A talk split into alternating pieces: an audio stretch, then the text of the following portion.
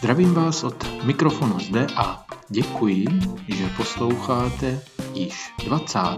tak trošku jubilejní epizodu podcastu Jemný pán.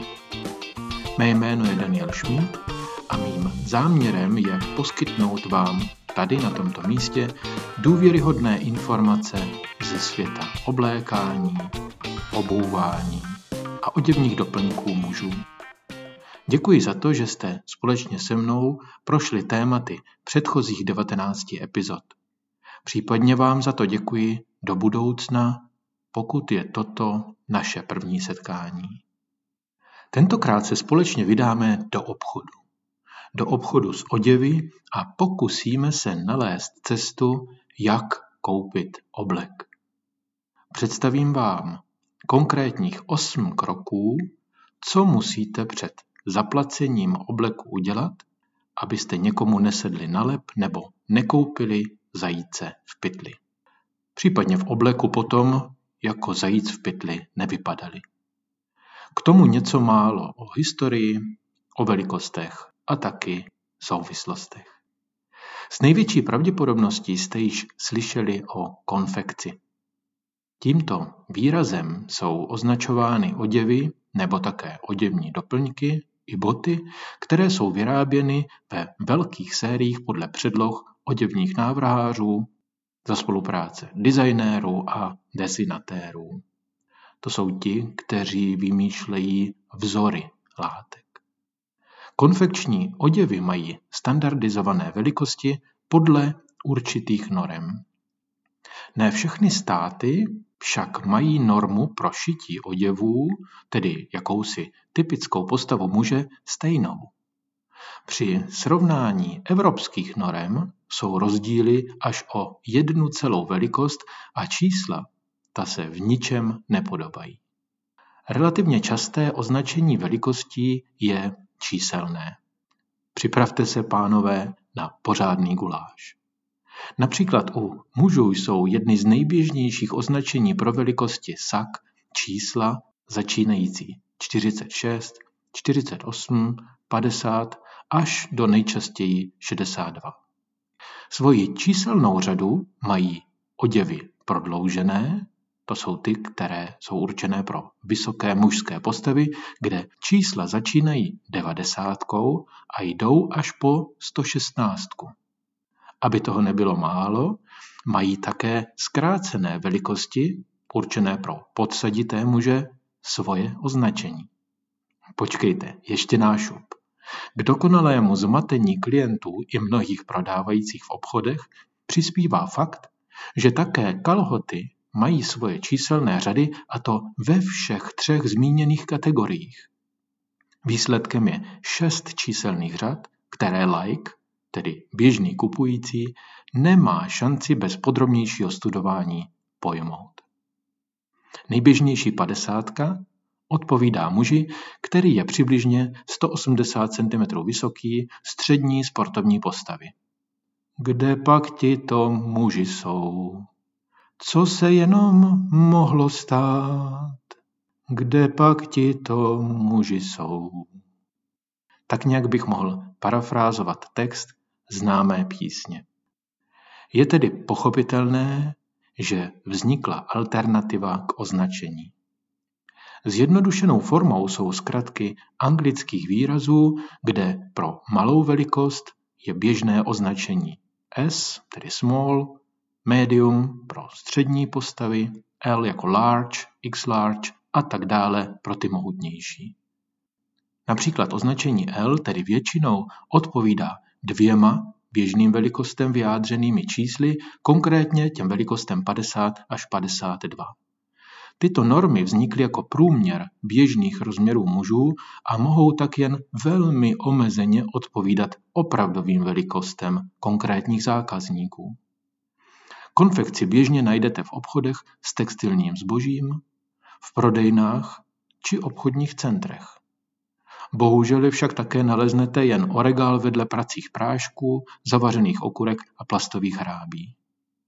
Pánské obleky, jejichž předlohou ve tvaru byly jezdecké oděvy konce 19. století, stihla vlna přechodu na masovou produkci.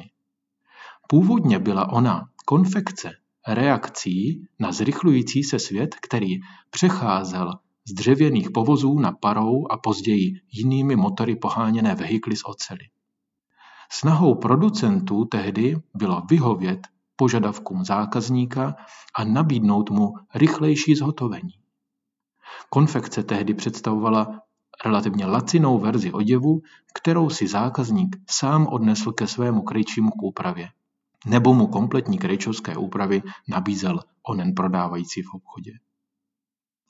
Do dnešní doby se zachovala pouze část této původně vynikající myšlenky.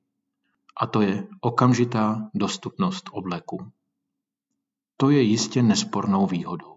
Zákazník, a tedy vy si můžete vybrat v mnoha obchodech různých úrovní přímo požadovaný oděv a odnést si jej okamžitě sebou. A zde je onen kámen úrazu. Spotřebitelé často nejsou upozorněni na fakt, že jim oblek v mnoha kritériích nesedí a odcházejí s plným vědomím prodejce či bez informace s oděvem plným kompromisů. Ano, ano, jsou jistě výjimky mezi konfekčními prodejci, kteří se maximálně snaží vybrat zákazníkovi oblek tak, aby byl co nejlepší. To jsou ti, kteří jsou ochotni přiznat sami sobě a taky svému klientovi, že požadovaný oblek konkrétnímu muži opravdu nesedí. To je jistě vysoká škola prodeje konfekčních obleků a její jako šafránu. Tedy málo. Pomyslnou druhou stranou mince masově prodávaných obleků je tlak spotřebitele na jeho cenu. Sám zákazník tak nutí výrobce nebo prodejce slevit z nároku na konečný výrobek a prodat oblek ušitý z materiálu, který často neodpovídá požadavkům. Hodnota obleku je tak stejně nízká jako jeho cena. Jako odměnu, v uvozovkách myšleno, za tento požadavek dostává zákazník, který původně tlačil na cenu, podřadný oděv, který z dálky oblek připomíná. Velké škody zde páchají rodiče synů, když jim do tanečních či k maturitě vybírají obleky velmi nízké kvality a ceny s takovou nějakou myšlenkou, že to je jenom na jedenkrát nebo na dvakrát, se nechají zmást reklamou, kdy oděv prezentuje na billboardech známý herec či moderátor. Ničím nepodložená důvěra v takovou celebritu způsobí, že se mladík setkává poprvé s oblekem nefunkčním, který jej v té nejvypjatější situaci, tedy pánské nebo dámské volence, případně ústní maturitní zkoušce nechá na holičkách. Poté si mladý muž získá relativně silný odpor k obleku jako takovému. Pokud však chcete oblek koupit, máte možnost. Zde je osm kroků k nákupu konfekčního obleku. Jejich dodržení vás ochrání od toho, že koupíte nefunkční podřadný oděv za pár tisícovek? Jistě, pár tisícovek je jenom pár, avšak jsou jako vyhozené z okna. Dodržení následujících osmi kroků vám však také může způsobit, že oblek nekoupíte. To je v tomto případě ta lepší varianta. Vzhůru tedy s otevřenou myslí do obchodu. Za prvé, navštivte obchod, ve kterém se prodávají jen oděvy a oděvní doplňky a požádejte obsluhu o asistenci. Prosím, nevybírejte sami. Oproti oblekům ze supermarketu se většinou ve specializovaných obchodech setkáte také se specialisty na prodej textilu a prodej galanterie, kterým můžete minimálně z části, možná také úplně důvěřovat. Za druhé, podívejte se na vysačku ve vnitřní kapse saka a zkontrolujte materiál. Pokud je oblek vyroben z vlny, pokračujte k dalšímu kroku 3. Za chvíli se o něm zmíním. Pokud však oblek obsahuje polyester, vydejte se k jinému regálu nebo do jiného obchodu. Ten opravdu neberte. Zmíněný krok číslo 3 v případě, že svrchní materiál je vlna nebo jiný přírodní materiál, podívejte se na stejnou vysačku a vyhledejte materiál podšívky. Pokud je podšívka vyrobena z viskózy, kupro, psáno z C, nebo rajonu, zde psáno z Y, pokračujte ke kroku 4. Pokud ne a není vyrobena z hedvábí, najděte jiný regál nebo jiný obchod. Pokud je podšívka vyrobena z polyesteru, nekupujte.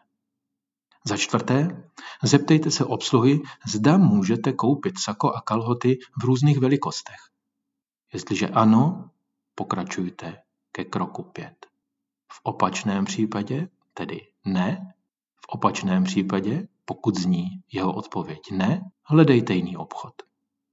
Za páté, vyhledejte si správnou barvu obleku. Vyhněte se černé barvě, pokud zrovna nezháníte oblek na pohřeb. Je k dispozici antracitový, tmavě modrý nebo tmavě šedý oblek ve vaší velikosti? Pokud ano, pokračujte dál. Za šesté, vyzkoušejte si sako. Sedí vám přesně v ramenou? Vyční vám manžeta košile z rukávu saka 1 až 2 cm při svěšené paži? Zapnuté sako vás mírně obepíná na zádech, avšak netáhne, ale také není volné? Zapnutý knoflík saka lze popotáhnout dopředu jen asi o 5 až 6 cm a je délka saka v prostoru mezi dvěma klouby vašeho palce na ruce při svěšené paži? Vše souhlasí? No tak vzhůru k následujícímu kroku číslo 7. Vyberte si kalhoty. Ty obepínají boky, kapsy jsou rovné a volné, neotvírají se tahem při zapnutí. Pokud kalhoty netvoří kapsu v přední ani zadní části, tak zkontrolujte délku. Nejsou příliš dlouhé? A upravuje prodejce zakoupené oděvy a za jakých podmínek? Pokud je to pro vás přijatelné, pokračujte k poslednímu kroku 8. Investujte do obleku přiměřenou sumu a požádejte o úpravy.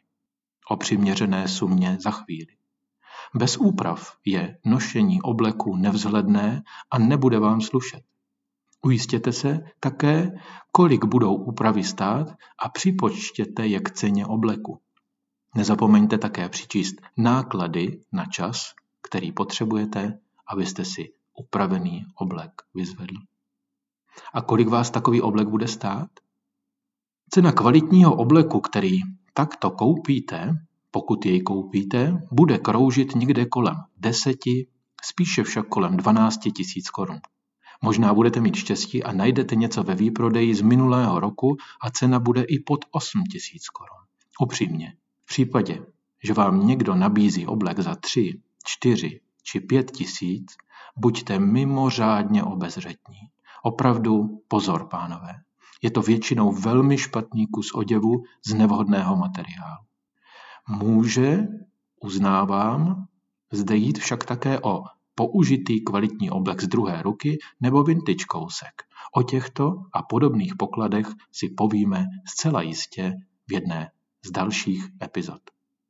Vyzkoušel jsem za vás hodně a přiznám se, že vybrat si z nabídky konfekčních obleků v oděvních obchodech je na první pohled snadné. Na první pohled. Vidíte v obchodě desítky i stovky možností, ale potom přichází ta realita a čím náročnější jste, tím více kompromisů budete muset při případném nakoupení udělat. Já vám přeji úspěšné a pěkné dny, nedělejte v oblékání nesmyslné kompromisy, buďte nároční a zůstávejte elegantní.